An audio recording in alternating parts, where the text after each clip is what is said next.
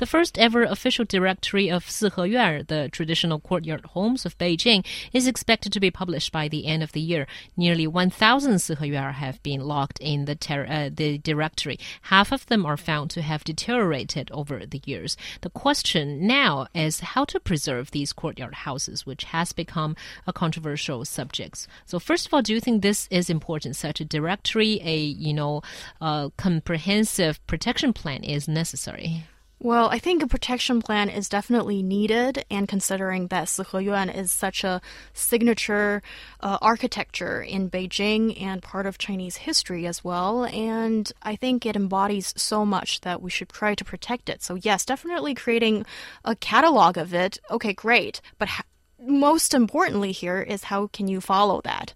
And also it is we're already on a downward slope of protection because so many of them has been uh, destroyed and many of their conditions are being are deteriorating at the moment. So how can we ensure that they get protected is the most pressing issue here yeah, I mean, I think definitely we should care. I think it's it's impossible to argue against that. I mean, they're they're they're a part of uh, what makes Beijing Beijing. They're they're a part of you know um, the the uh, spirit the spirit of Beijing. You might say they're part of the culture and, and the heritage and the tradition.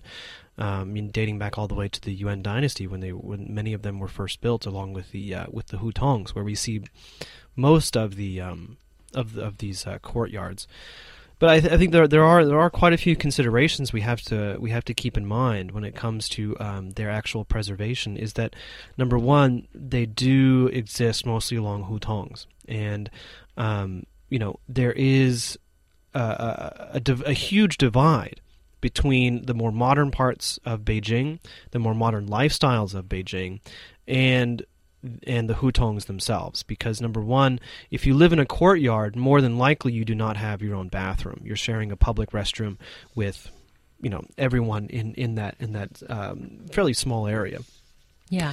Uh, number two, I mean, you know, traffic and, and cars and, and, things like that. I mean, if you try to drive a car down one of these hutongs, which a lot of people do stupidly, you find that it's it's actually quite difficult uh, to navigate, uh, and it can make getting getting around for pedestrians and people on bikes much much more difficult.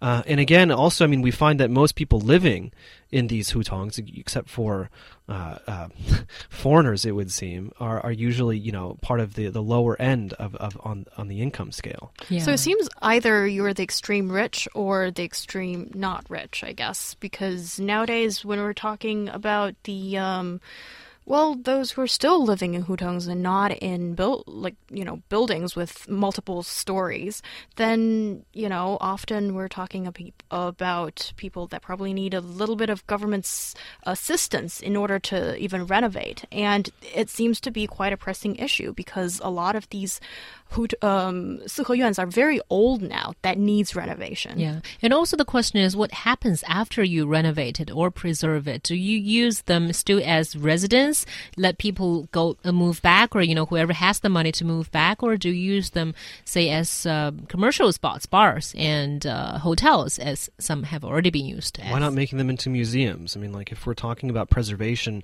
how is turning it into a hotel a preservation But we don't need 3,000 museums because apparently there are, you know, around right now around 3,000 uh, courtyard homes here in Beijing. And there are, you know, the the more famous ones that had famous people living in it in the old times.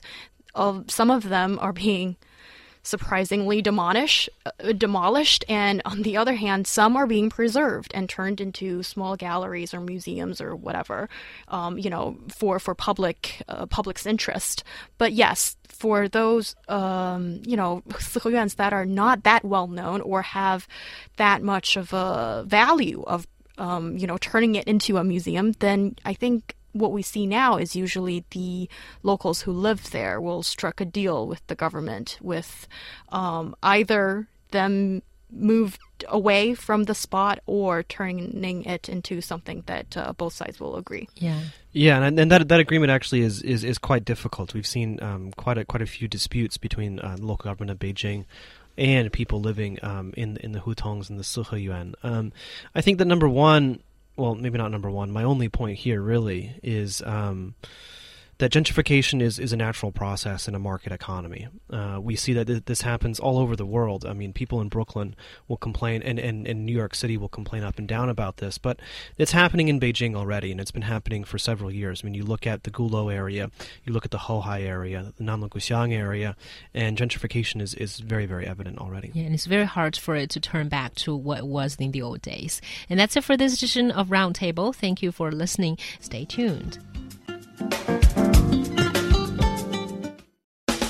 Get a fresh, new perspective on the world on our roundtable discussion every day from 2 to 3 p.m. only on EZFM.